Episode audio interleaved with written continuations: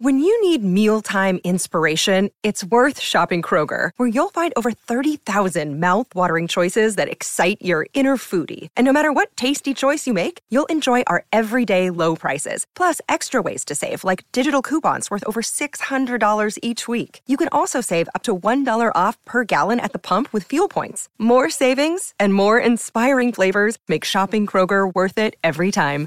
Kroger, fresh for everyone. Fuel restrictions apply. With threats to our nation waiting around every corner, adaptability is more important than ever. When conditions change without notice, quick strategic thinking is crucial. And with obstacles consistently impending, determination is essential in overcoming them. It's this willingness, decisiveness, and resilience that sets Marines apart. With our fighting spirit, we don't just fight battles, we win them. Marines are the constant our nation counts on to fight the unknown. And through adaptable problem solving, we do just that. Learn more at marines.com. Another day is here, and you're ready for it. What to wear? Check. Breakfast, lunch, and dinner? Check. Planning for what's next and how to save for it? That's where Bank of America can help. For your financial to dos, Bank of America has experts ready to help get you closer to your goals. Get started at one of our local financial centers or 24-7 in our mobile banking app. Find a location near you at bankofamerica.com slash talk to us. What would you like the power to do?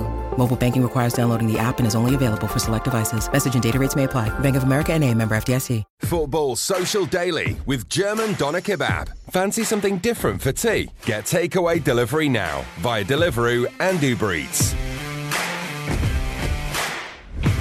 This is Football Social Daily. Welcome, a Premier League podcast keeping you up to date with everything that's going on in England's top flight. A top flight that could soon be back underway as well. We're looking at maybe three, four weeks, which means the podcast will be back up to seven days a week too, with a brand new show every single day. Right now, there are new episodes throughout the week, including on a Friday, which today is your AQA episode where we answer your questions, whatever those questions might be. And tackling those quandaries and queries today, we got Will Brazer and Marley Anderson. Hello, gents. Good Hello. morning. Thank you very much for coming on. So, if you want to get a question in for next week's AQA episode, Marley, how can they do that? Uh, just go to any of our social media pages. Um, sport at Sports Social on Twitter, at Sports Social Official on Instagram, and just search for Sports Social on Facebook. Anyway, you're anyway you like. Cool. Right, get your questions in there for next week. We've got a full house of questions for today, so we'll crack straight on. First up, we've got a question and a review in one. It was left by Ruben on Apple Podcasts, and he said, This is a great podcast for keeping up to date with the latest Premier League news. It has a good mix of news and humour. So a little bit of flattery, which kind of greases the wheels in terms of getting your question onto the podcast. So if you want to leave a question via Apple iTunes or Castbox, however you listen, that's fine as well. He gets onto his question next. He says, Who should be Manchester United's player of the season so far? But there's a caveat, excluding Bruno Fernandes because he hasn't really been in the team for long enough. So there's your question. I guess it's kind of telling in itself that he's excluding Bruno Fernandes for being player of the season, and it just shows a how influential Bruno Fernandes has been since he arrived at Manchester United, but also potentially how poor everyone else has been. That a player that has only played half a dozen games is even being considered for player of the season already. So, who are you going for, Marley? You can go first. Who would be your player of the season for United outside of Fernandes? Um, well, considering Bruno Fernandes has been ruled out, I would have given it to him. But if we're going for somebody that isn't a Portuguese fellow with a few dodgy tattoos, I would say um, I'd go for Aaron Wan-Bissaka. To be honest, I think he's been Mm. he's been very very good since he, he signed from Crystal Palace, obviously for a big fee.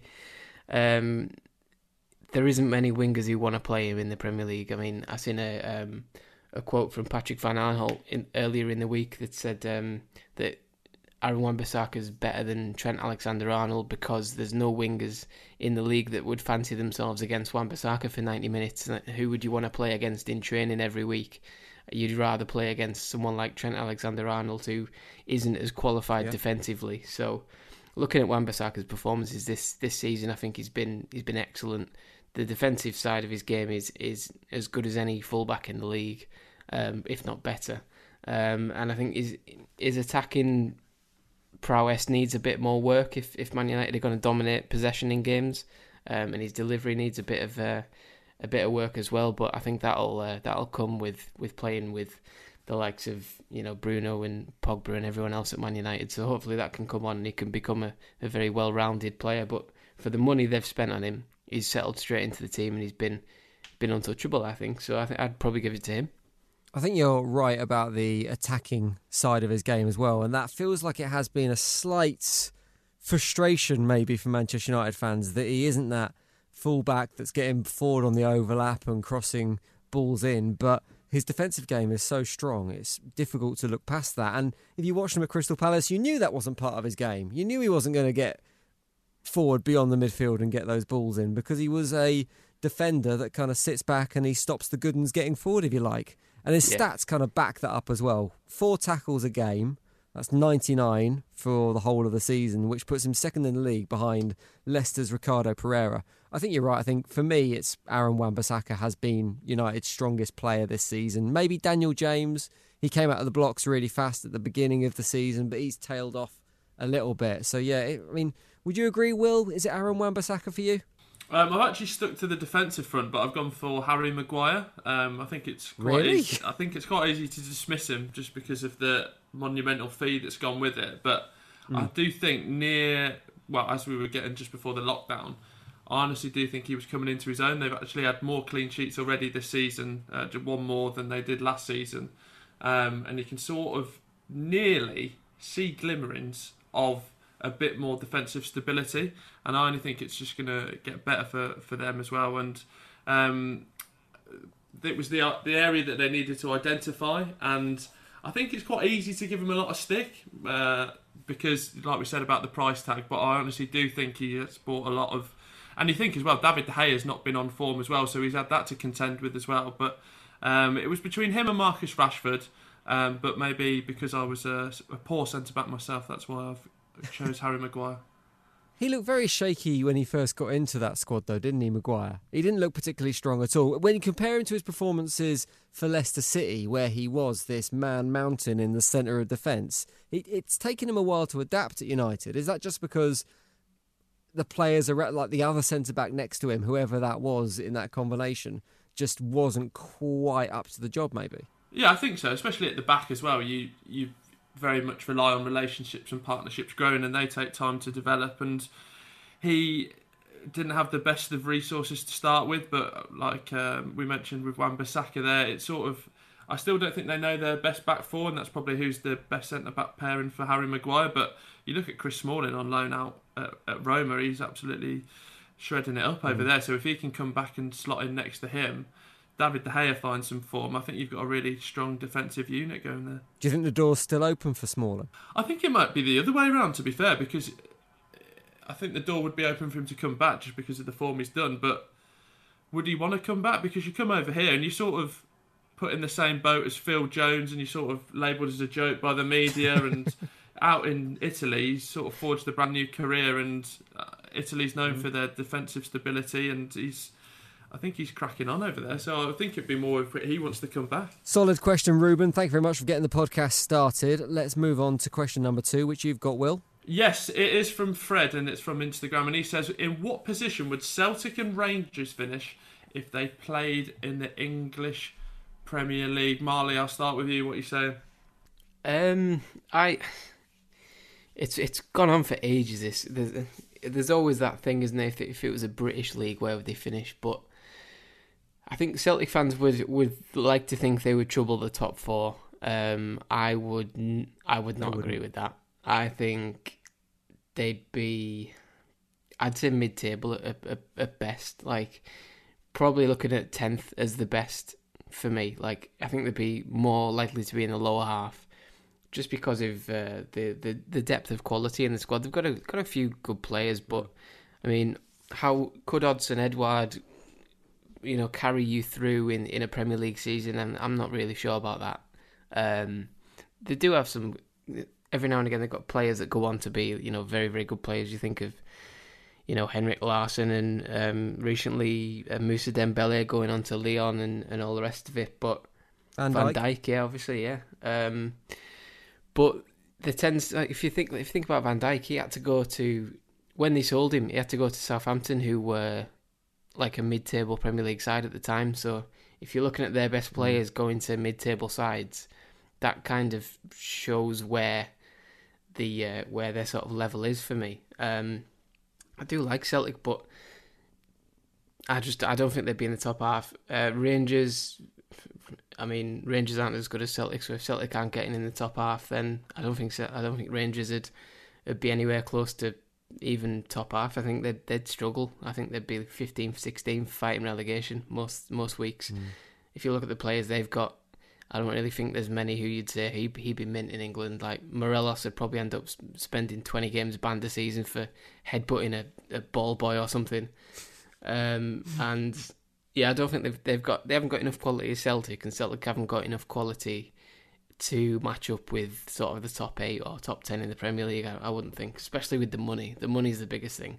Celtic are like ten times as rich as pretty much anyone, and they're probably half, well, not even half as rich as the Premier League top six. So if you look at it like that, for them to compete on a bigger level like that would be almost impossible for me. I think that's exactly it, and it's about club finances to a certain extent. Because if you put Rangers and Celtic into the Premier League, and you're right, there's kind of like Celtic's probably a Newcastle, Rangers are probably a Burnley, a team like that. That's kind of their Premier League comparisons. Oh, Burnley are above Newcastle but you like a, but if you put Celtic and Rangers, if you picked them up and put them in the Premier League, it would massively transform those two clubs because they get I mean, they get decent gates already, but there'd be bigger teams visiting on a weekly basis, so their gates would go up for the teams for the rest of the league that were coming. The TV money would go up, the global audience would go up, and that's going to be more money in the bank, and it's going to enable them to build a better team.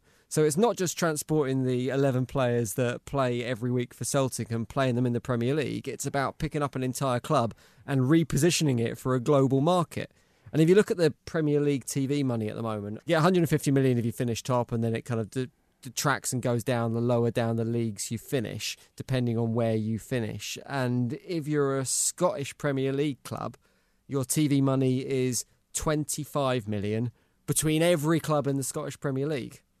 So you can see there's there's a massive financial difference between the two. And if those clubs, if Rangers and Celtic suddenly in the Premier League and they're getting, I don't know what their take of that 25 million is, but I'd imagine it's at most 5 million, you're suddenly timesing that by 30.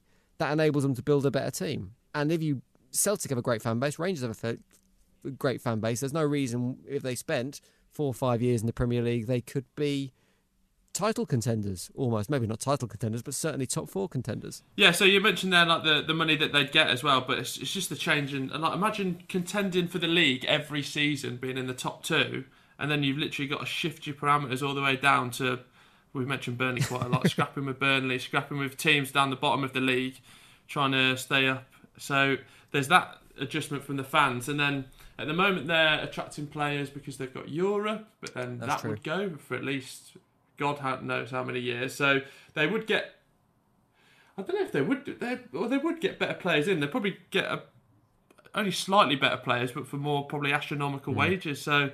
Um, if it was to happen now, I think Celtic would stay up. I think if Rangers came into the Premier League, they'd get relegated. It would destroy the Scottish League, though, wouldn't it? I mean, if you take Rangers and Celtic out of the SPL, then there's, there's, I mean, with the best will in the world to the other teams that are in that league, but the global audience is gone suddenly. I think what little global audience there is. Do you think maybe we could see a shift in terms of? I know they've been talking about doing a north-south divide with the the football league as well. Maybe that could be something that brings into play like some of the, you know, the teams below. Um, Celtic and hmm. Rangers mm. in the top Premier Division as well. If you did, if you were considering putting Scottish teams into the Premier League, if that was a consideration, and I, I don't see a way it could happen logistically for me without destroying the SPL. If you went right, Rangers and Celtic, you come into the Premier League, there'd have to then be some kind of promotion and relegation element to that. So the lower Scottish leagues would have to feed into the Premier League as well because you need to have that that offering of the promised land. You have to kind of have that carrot on a stick, don't you,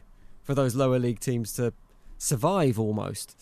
So yeah, it, it I can't see a way that it could actually happen. Yeah, I think if it, if it does, you'd have to take everyone, wouldn't you? Right, Marley, let's get the next question. You've got this one? Uh, yeah, I've got one from James on Facebook, uh, and he says uh, a very uh, trending one this week. Uh, if you were a Premier League footballer, would you be returning to training this week? Obviously, we've seen Troy Deeney saying he's not going back, uh, and Golo Kante as well isn't going back because of the coronavirus fears. Um, so, would you go back in your current situation? Uh, go on, Will. I, I was just reading my email. It says if you were Premier League football, so I was actually googling uh, famous footballs from the past. so I was, I was, I was geared up to be the uh, the Nike Tempo one from 2004, the winter edition. But um, it's such a tricky one, isn't it? I mean, all the reasons that Troy Deeney labelled out earlier on in the week, you can understand why that he's done that because obviously he's got a newborn baby and and the effects of COVID on um, on BME players has, has not been conclusive enough. So, I fully agree and support that reason. I just. I mean, I would just because I want to get out of the house, and as as much as uh, I've enjoyed a little bit of lockdown, I'd love to be playing football again. But I, just, I, I don't want to sit on the fence because we're here to get voice opinions, but it's such a tricky one because mm. there's so many different issues and at play for different people. So, can, am I allowed to sit on the fence? Is that all right? Yeah, yeah, but as long as it's a disinfected fence and you're within two yes, meters yeah, from yeah. other people sitting on the fence, I think it's all right. Um, I wouldn't. I have to say, I think it feels too early for me at the moment, and it has to come down to the personal choice for the individuals involved, obviously. And Deeney and Kante are well within their rights to say, no, I'm not going to train because I don't feel like it's within my best interests at the moment. But I mean, are those people living with elderly relatives? Are they shielding someone vulnerable? Do they have a young family like Deeney? And it's very difficult to imagine how protective you feel of a young family unless you've been in that situation. So it's personal choices, and it has to be personal choices and that's the only way it can happen. What will be really interesting is if large numbers of squads decide they don't want to play, whether it's training or whether it's playing in the games. If you get a group of maybe 10 people in a club who are saying they don't want to play, because I'd imagine that a football club in that situation would be within its rights to terminate contracts or to fine wages. And it would be really bad optics as far as it the game was concerned and as far as the club was concerned, but they might have no other choice if the amount of people refusing to be involved did reach that stage because they couldn't play games with 10, 15 people missing from a playing squad. Yeah, I also think just just to put in as well, it's the, the Premier League were there was a Premier League source that came out on Sky Sports and said that they wouldn't be paying the wages of, of players that decided to do that, but it becomes that ethical mm. issue then, like you said, doesn't it, Jim? It does. Um, for me, I was just chucking chuck my two pence worth in. I think looking at looking at the, the situation now, I mean, I understand Troy Deeney massively, and if I was Troy Deeney, I wouldn't go back with his his his son potentially in danger if he if he takes if he picks something up and takes it home, and you know the consequences could be way more serious than uh, than the final ten games of a football uh, season.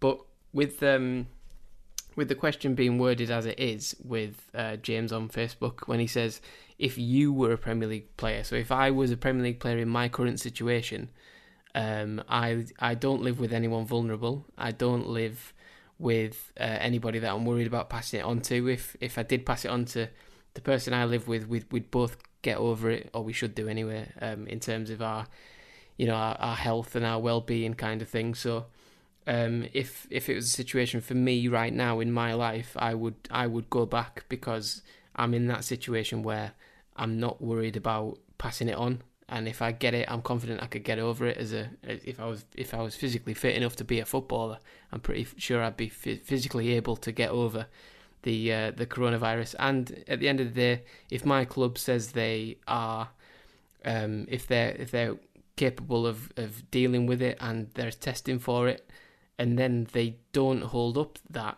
then that's on them. So, for example, if I played for Newcastle and they said, "Yeah, Marley, you're going to be fine. Mm. We've got tests and everything, and you, you know our training ground's safe," and then I picked it up from the training ground, I'm pretty sure I've got some some sort of legal right to say, "Well, you've screwed me over here because I got ill." And there's probably even there's probably legal cases and everything you could go into if you did get into some health difficulties off the back of being promised something was safe when it wasn't. So maybe... Do you think you'd feel any kind of duty towards playing? Because we've talked a lot about the wages that players get and the the morale morale lift that supposedly the football the, the UK would get if Premier League football was back on the agenda. I mean, as a West Ham fan, I don't think I've ever had a morale lift from watching West Ham, so I'm not sure where they get that from. but I kind of get the concept. Do you think, as a footballer, you'd feel a duty to get him back in action? Um, I'm not. Maybe a little bit. It, it depends on it depends on the person, I suppose. If if it was me, I would I would just want to get back to it. I think if if I was confident enough in, in getting over my you know the fears of, of being ill or whatever, and I think I'd I'd I'd want to get back in there. So I don't know if it's a duty, but I just think with the with everything, you know, you've been locked down for what seven seven weeks now, something like that. So I think the duty would be forced by the by the boredom of being at home and, and not doing what you what you love to do. I think the duty would come from that. So you'd be you'd be more eager to get back to it if uh, if the opportunity was was there to do so. There are loads more questions to come on Football Social Daily, including we're going to be discussing Premier League housery, and we'll do that next on the podcast. Football Social Daily with German Doner Kebab. Kebabs done right and delivered right to you via Uber Eats and Deliveroo.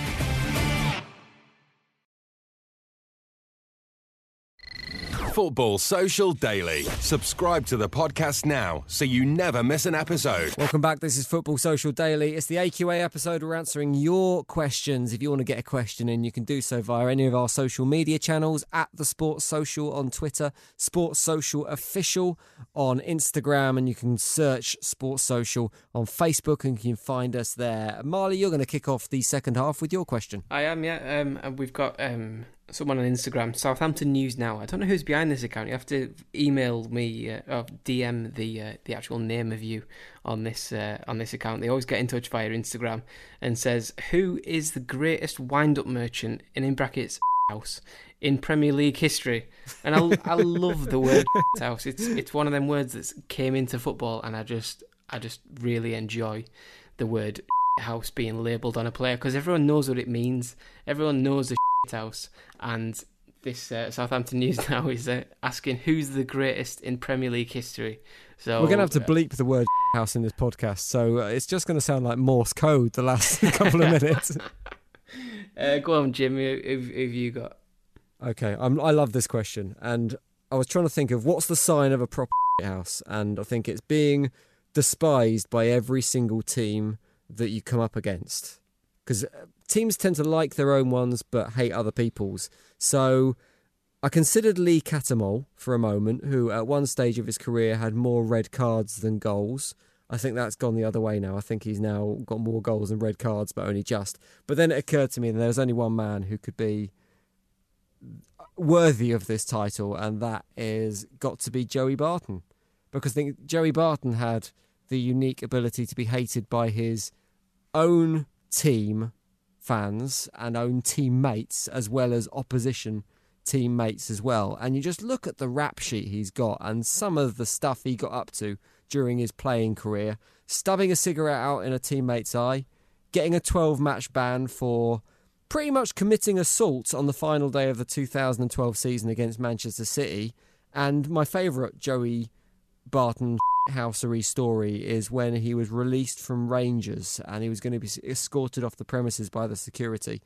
And his last kind of act of housery was picking up the coffee maker that he'd bought the other players as a gift when he joined the club and marching out with it under his arm. So, yeah, I mean, and the fact he's continued it in his post playing career as well. He's been an utter house as a manager uh, getting into scraps with other managers. So yeah, I mean, no one can convince me that Joey Barton isn't the perfect answer to this question.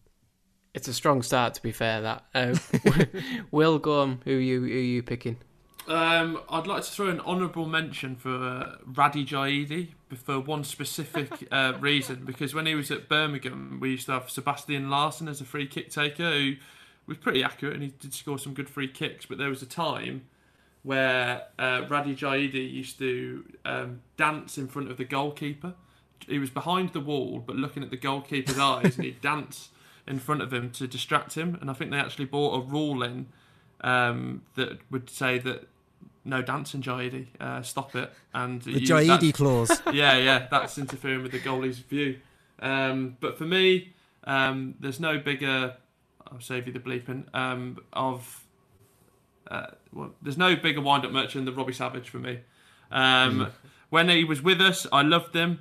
Um, I think you remember the famous incident against Dion Dublin, where Dion actually um, dropped his large forehead on Robbie Savage's nose, but ultimately that was a, a positive because he got Dion sent off in the second city derby. Um, just a wind up merchant on the pitch. You hear so many tales of uh, things he would say on the pitch as well. But then the ultimate act of betrayal when he left Birmingham to move to Blackburn to be closer to his parents. But then when people did the Google Map search, it was revealed he was actually closer when he was in Birmingham. And he just wanted to leave. And even when he left, he just stopped training. He's since apologised for it, but maybe just don't do it in the first place, Rob. Um, but yeah, Robbie Savage, I think we can all agree. If he played for you, you loved him. But if he um, didn't play for you, you probably have some few expletives for him that I won't mention to save the editing time. Great shout as well, actually. To be fair, I was thinking about uh, about Robbie Savage when, when this question came up. I thought, who did I used to hate when uh, when he was playing? And Robbie Savage was right up there. To be fair, and also it's good that you mentioned uh, the Radhi Jaidi dancing thing because Steven Taylor used to do the exact same thing um, for Newcastle. I think I think we were playing Sunderland, uh, or was it Man United one day, um, and Yohan Cabaye was taking a free kick and Taylor just danced in front of the goalkeeper for a good like 30 seconds.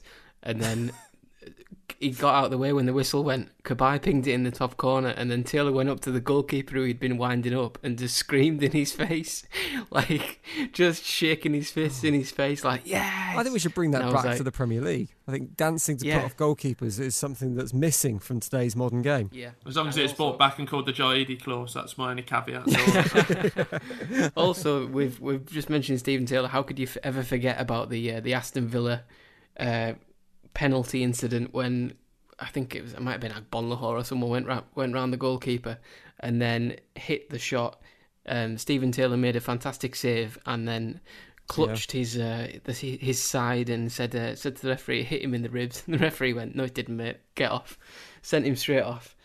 Um, but having said all that, Steven Taylor is trumped in my um, my house stakes by the one and only Diego Costa, who was yeah. an absolute just. He, I I honestly think the word house comes into the um came into the football language because of him, because he was just the biggest, horriblest man you could ever try and face as long as he wasn't playing for I don't remember team. Costa doing anything particularly nasty at any point. There wasn't like one moment where he did something, but he was just one of those players that no one liked playing against. He was all like physicality and elbows, and he just had that face that made him look like a but that like a that's the definition of it, though. Gangster. That's the definition of it. Like when he was, yeah. I think he was playing Skrtel. Um, it was Chelsea versus Liverpool. Him and Martin Skrtel are two of probably the hardest men in the league. Um, big Slovakian versus uh, Diego Costa, and they were just like just grabbing at each other's faces and eye gouging and all sorts for about for about an hour. And the referee was like, "What the hell do I do here?" Because it started after two minutes, and he was like, "Well, do I book them now when they get sent off after ten, or?" And he just kind of let it go for a bit, and then Costa practically nearly blinded uh, blinded Skrtel by gouging him. And then uh, I think it just ended up like he just he just tried to start a fight with everyone on the pitch. Like sometimes even his own teammates, Diego Costa would, would have a go at. Um, and he was just one of them who you'd, you'd absolutely hate to play against him because he was a big hmm. physical mm. lump as well. So you uh, you wouldn't fancy it. So he's he's my choice for me. I, I can't think of anyone who defines the word house more than Diego Costa. Three good shouts there, I reckon. All three worthy of inclusion. Uh, going to go on to a question from Oscar Snowball, which is a great name on Instagram. I don't know the answer to this one. I can't pick it. He says, Who's had the best managerial season? This obviously uncompleted season he's referring to. Chris Wilder or Brendan Rodgers? What are you saying, Will? I think with this one, it was a bit more clear for me. I think if you go back to expectations and predictions, I actually referred back to my sports social predictions, uh, where I'd put, I think Sheffield United de- definitely in the bottom three, if not bottom. Yeah. And I I had had a little punt on uh, Leicester to be in the top four. But that's because I'm a bit of a maverick, Jim. You know that. Um, but I've so I think Chris Wilder, in terms of who's had the best season for me, that would be him. Um, I think most people before I mean, I've watched them a lot in the championship, and obviously they had a unique style of play, but I don't think anyone saw this coming to be mm. going into this lockdown period with them still having a chance to qualify for Champions League football. Let's be honest. Um, obviously, I don't think they'll do it, but they've still got that chance in the first season in the Premier League. Revolutionised the way that we see teams come up, and I think it was a bit of arrogance from a lot of pundits and, and even teams that took them on in the early stages to not recognise the talent that was there, and um, it just shows how much talent is available in the Championship and League One. Yeah, I guess that's the best way to look at it, isn't it? everyone, apart from our very own Fergal Brennan, predicted Sheffield United to struggle this season. I predicted them to go down, whereas Leicester City, we kind of knew the potential that was there. We knew they could challenge for Europe, and it was just left to Rodgers to turn a team that was underperforming to kind of get them into a position where they were performing well. So, yeah, maybe you convinced me. It would have to be Wilder, unless Marley can convince me it should be Rodgers. Uh, well, it's interesting you should uh, you should say this because on Monday we've got the uh, the what might have been podcast coming out, and we we actually were saying we will predict who's been the manager of the season, and I think these two will probably get a mention, Rodgers and um, and Chris Wilder as well. But for me, I I would agree with, with Chris Wilder, um, just because of, of, of, similar things to uh, to what Will said in terms of expectations. Like I, we know that Brendan Rodgers is a good manager. I, when he when he left Liverpool and he became this like meme like joke of a manager, mm. I thought that was incredibly harsh on on his talent as a manager. He nearly got Liverpool to win the league um, which to that point was as close as they've been in 30 years with Suarez and Sterling and Sturridge and Gerrard and all the rest of them.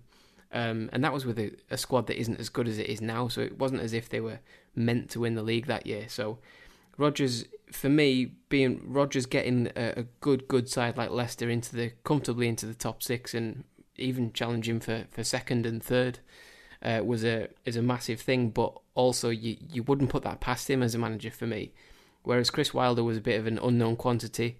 Um, everyone knew he was a good manager, but the step up to the Premier League, something he's never done before, and with a squad with not a massive amount of money to spend like Sheffield United and no real sort of standout players, it was it's a real test of management to to get that squad to where it is now. And with them sitting in in seventh or eighth in the Premier League, that's it's absolutely massive. You can't even underestimate what he's done there with, with the squad he's got. I mean, he's got a 35 year old Billy Sharp up front, so doing things like that with, with players like he's got is uh, is no mean feat. And for me, he's been um, the the better. Well, he's had the slightly better season than, than Brendan Rodgers, although they've both had both had a very good year.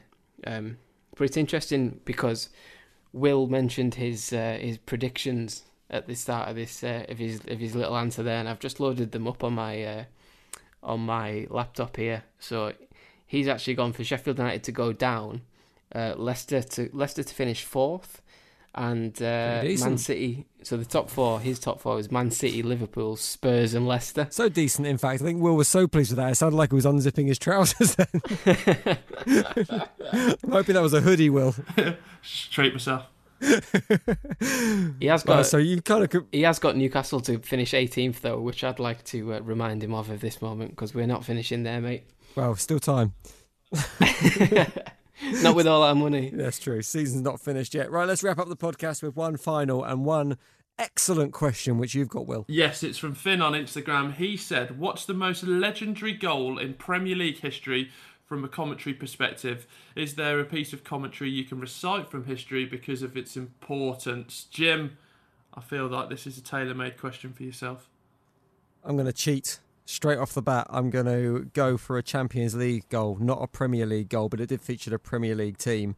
And it's not maybe the moment for me because it's not a massively significant moment in my footballing history, but I guess it is a significant moment in footballing history if you are a Chelsea fan because it was the Fernando Torres goal against Barcelona in 2012. It was in the last dying minutes. It secured a 2 2 draw. It got Chelsea through to the final of the Champions League.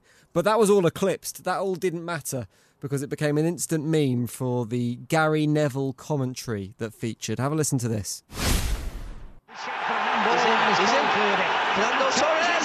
This could be the most dramatic story of the season. It's Torres Oh! to give a place in the Champions League final. The headline has been written.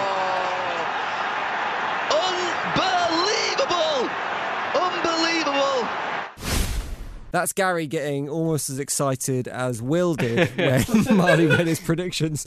It's like- I mean, I've never heard Gary Neville make a noise like that since, and I don't want to hear a noise like that ever again. But it's just a bit of commentary, and it just sticks in my head. And every time I think of Gary Neville, I think of that bit of commentary as well. And the fact that it, like I say, it eclipsed the actual moment, which was a massive moment in Chelsea's footballing history, makes it iconic for me. So I've picked that one. Also on that, Jim, you think Fernando Torres didn't really do much in a Chelsea shirt, and the only thing he did was eclipsed by Gary Neville having an orgasm off camera. Very true. Uh, Marley, what about you? Yeah, so mine mine's uh, a little bit similar to to Jim's uh, love of Gary Neville wetting his pants at uh, Fernando Torres because 16 years before that uh, that night in the Nou Camp, um, there was a similar sort of exclamation from uh, the one and only Martin Tyler, uh, who I personally do not rate as a as a commentator at all. I can't, I really don't like his his whole style, but this was the one time where I actually remember him being excited about football, and it's where um, in 1996 um, Newcastle were playing Man United. and shock as, as I'm picking a Newcastle goal for this one. Um, but we uh, we we beat them five 0 It was one of my earliest sort of memories of football. I was I think I was five years old. I remember um, being in school. All my all my mates were Man United fans because in Cumbria everyone's a Man United fan because there's no proper teams to support up there. there's no local good teams, um, and it was one of them where Newcastle won five 0 and you know we, we absolutely smashed uh, smashed Man United. One of our best ever performances of that entertaining time. But the fifth goal came from uh, big Belgian centre half Philippe Albert, who uh, was 25 yards out, and he was one of these sort of marauding centre backs before they were even a thing. He was one of them who could could comfortably just come forward and get involved in midfield and, and take shots and what have you. He scored quite a, a, a decent number of goals for Newcastle over the years as well. Um, but this was the best of the lot, and he spotted Peter Schmeichel on his six yard line when Albert was about 30 yards out, and he just clipped the most sumptuous chip over the top of him absolutely brilliantly. But Martin Tyler's uh, commentary was just was perfect for it because it was like the original Gary Neville goalgasm. So have a listen to this. Here they are looking for number five with Philippe Albert. Oh! Absolutely glorious! Well, if the rest was the kit, there is the icing. A quite majestic goal from Philippe Albert.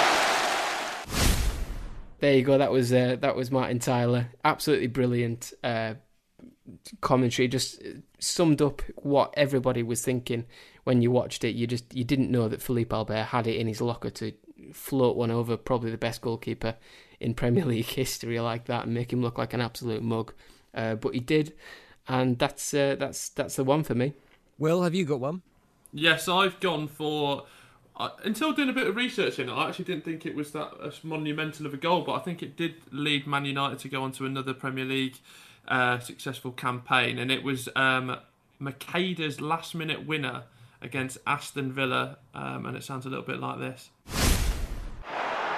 Great turn by Macheda! Astonishing!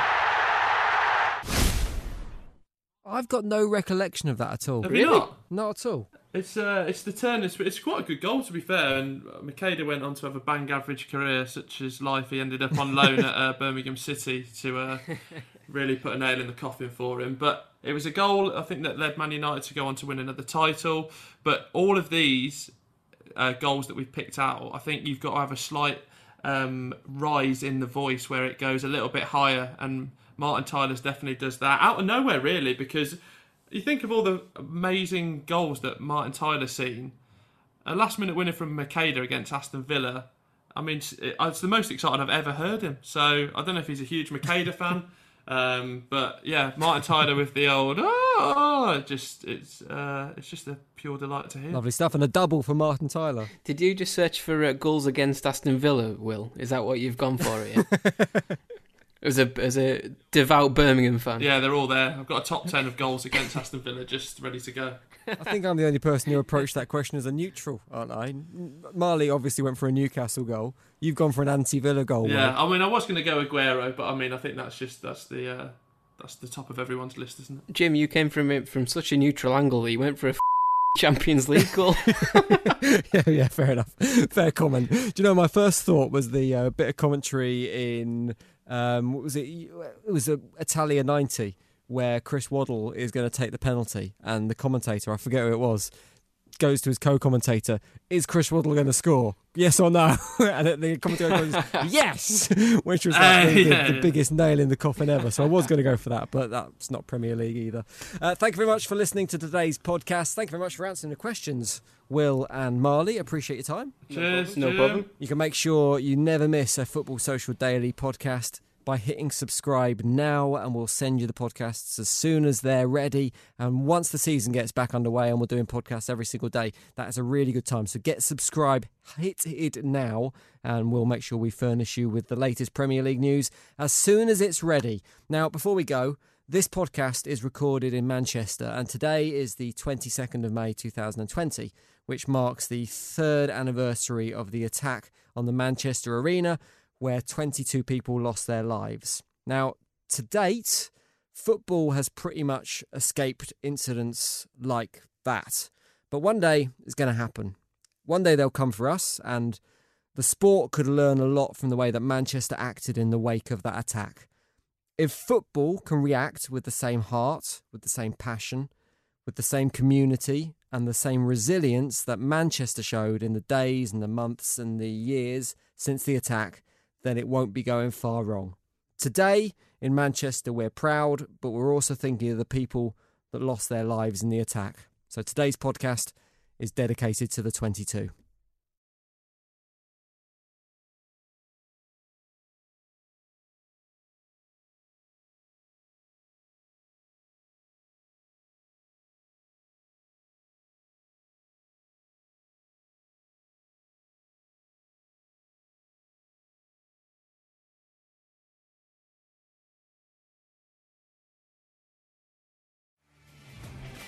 Football Social Daily with German Doner Kebab. Slow cooked, succulent meats delivered fast to your door. Search for us via Uber Eats and Deliveroo. With lucky landslots, you can get lucky just about anywhere. Dearly beloved, we are gathered here today to. Has anyone seen the bride and groom? Sorry, sorry, we're here. We were getting lucky in the limo and we lost track of time. No, Lucky Land Casino, with cash prizes that add up quicker than a guest registry in that case, I pronounce you lucky. Play for free at LuckyLandSlots.com. Daily bonuses are waiting. No purchase necessary. Void were prohibited by law. 18 plus. Terms and conditions apply. See website for details. With the Lucky Land Slots, you can get lucky just about anywhere. This is your captain speaking. Uh, we've got clear runway and the weather's fine, but we're just going to circle up here a while and uh, get lucky. No, no, nothing like that. It's just these cash prizes add up quick. So I suggest you sit back, keep your tray table upright, and start getting lucky. Play for free at LuckyLandSlots.com. Are you feeling lucky? No purchase necessary. Void where prohibited by law. 18 plus terms and conditions apply. See website for details.